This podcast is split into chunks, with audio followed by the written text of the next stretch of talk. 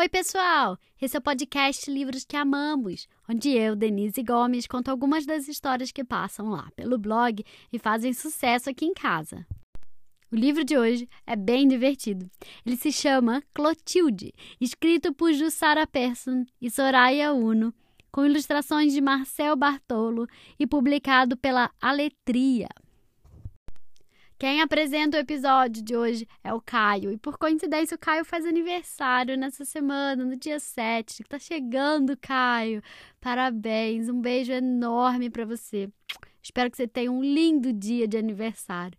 E vamos lá ouvir o que o Caio tem a dizer? Eu sou o Caio de 5 anos. Eu moro em São Paulo. Hoje eu vou apresentar a história de Baia Clotilde. Vamos escutar?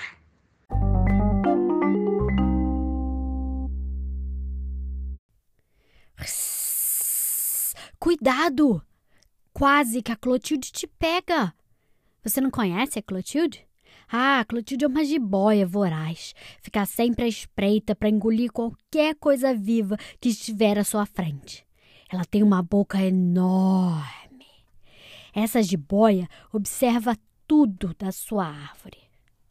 Hum, lá está um coelho distraído, comendo uma cenoura. Eu vou de mansinho e nhac, engulo o coelho. O coelho estava sossegado, roendo sua cenoura, encostado numa touça de bambu. O que a Clotilde não sabia é que orelhas de coelho estão sempre bem atentas. A jiboia foi chegando, foi chegando, abrindo seu bocão e. Nhaque! Abocanhou um bambu que ficou entalado na sua bocarra. O coelho disse apressado: Ora, ora, eu sou muito rápido para você me abocanhar. Novamente, em sua árvore. Clotilde percebeu que o coelho foi tomar sol sobre as pedras perto do riacho. Hum, lá está o coelho tomando sol. Vou de mansinho e dessa vez, nhoques, engulo esse coelho. A jiboia foi chegando, foi chegando, abrindo seu bocão e. Nhaque! Abocanhou umas pedras que deram a maior indigestão.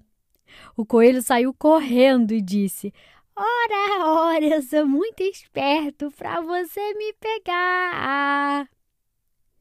Outra vez. A jiboia viu o coelho e outros bichos da mata reunidos para um ensaio musical. Hum, lá está o coelho e sua banda. Agora sim, vou engolir o coelho e seus amigos de sobremesa. Mas os bichos, alertados pelo coelho, sabiam que a Clotilde logo iria dar o bote e eles bolaram um plano. Quando a jiboia foi chegando, chegando e abrindo seu bocão, zaz! Os bichos deram um salto e enfiaram os instrumentos na goela da Clotilde. Clotilde agora tem uma banda completa em sua pança.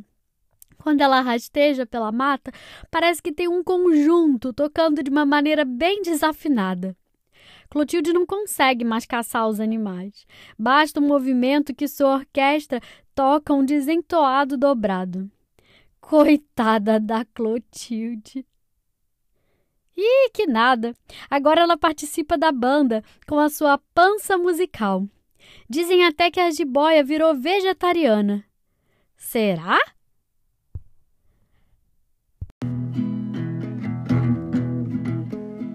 Clotilde não tem pé, Clotilde não tem mão. Como é que ela pode tocar seu violão? Como é que ela pode tocar seu violão? Clotilde vai chegando, vai, vai, vai, vai, vai. Clotilde vem rastejando. Ai, ai, ai, ai, ai. Clotilde não tem pé, Clotilde não tem mão. É por isso que ela toca com o seu barrigão. É por isso que ela toca com o seu barrigão.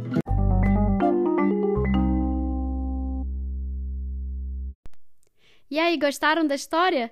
O livro de hoje se chama Clotilde, escrito por Jussara Persson e Soraya Uno ilustrada por Marcel Bartolo e publicado pela Aletria Editora. Se você gostou, compartilhe com seus amigos. Me siga lá nas redes sociais, eu estou no Instagram, arroba bookswelove, underline livros que amamos. Não esqueça de seguir no Spotify para receber notificação sempre que tiver episódio novo. E também lá na Apple você pode curtir, dar sua estrelinha, fazer seu comentário para que mais pessoas tenham acesso ao podcast e às histórias. E fiquem ligados porque semana que vem sai uma nova história. Até mais!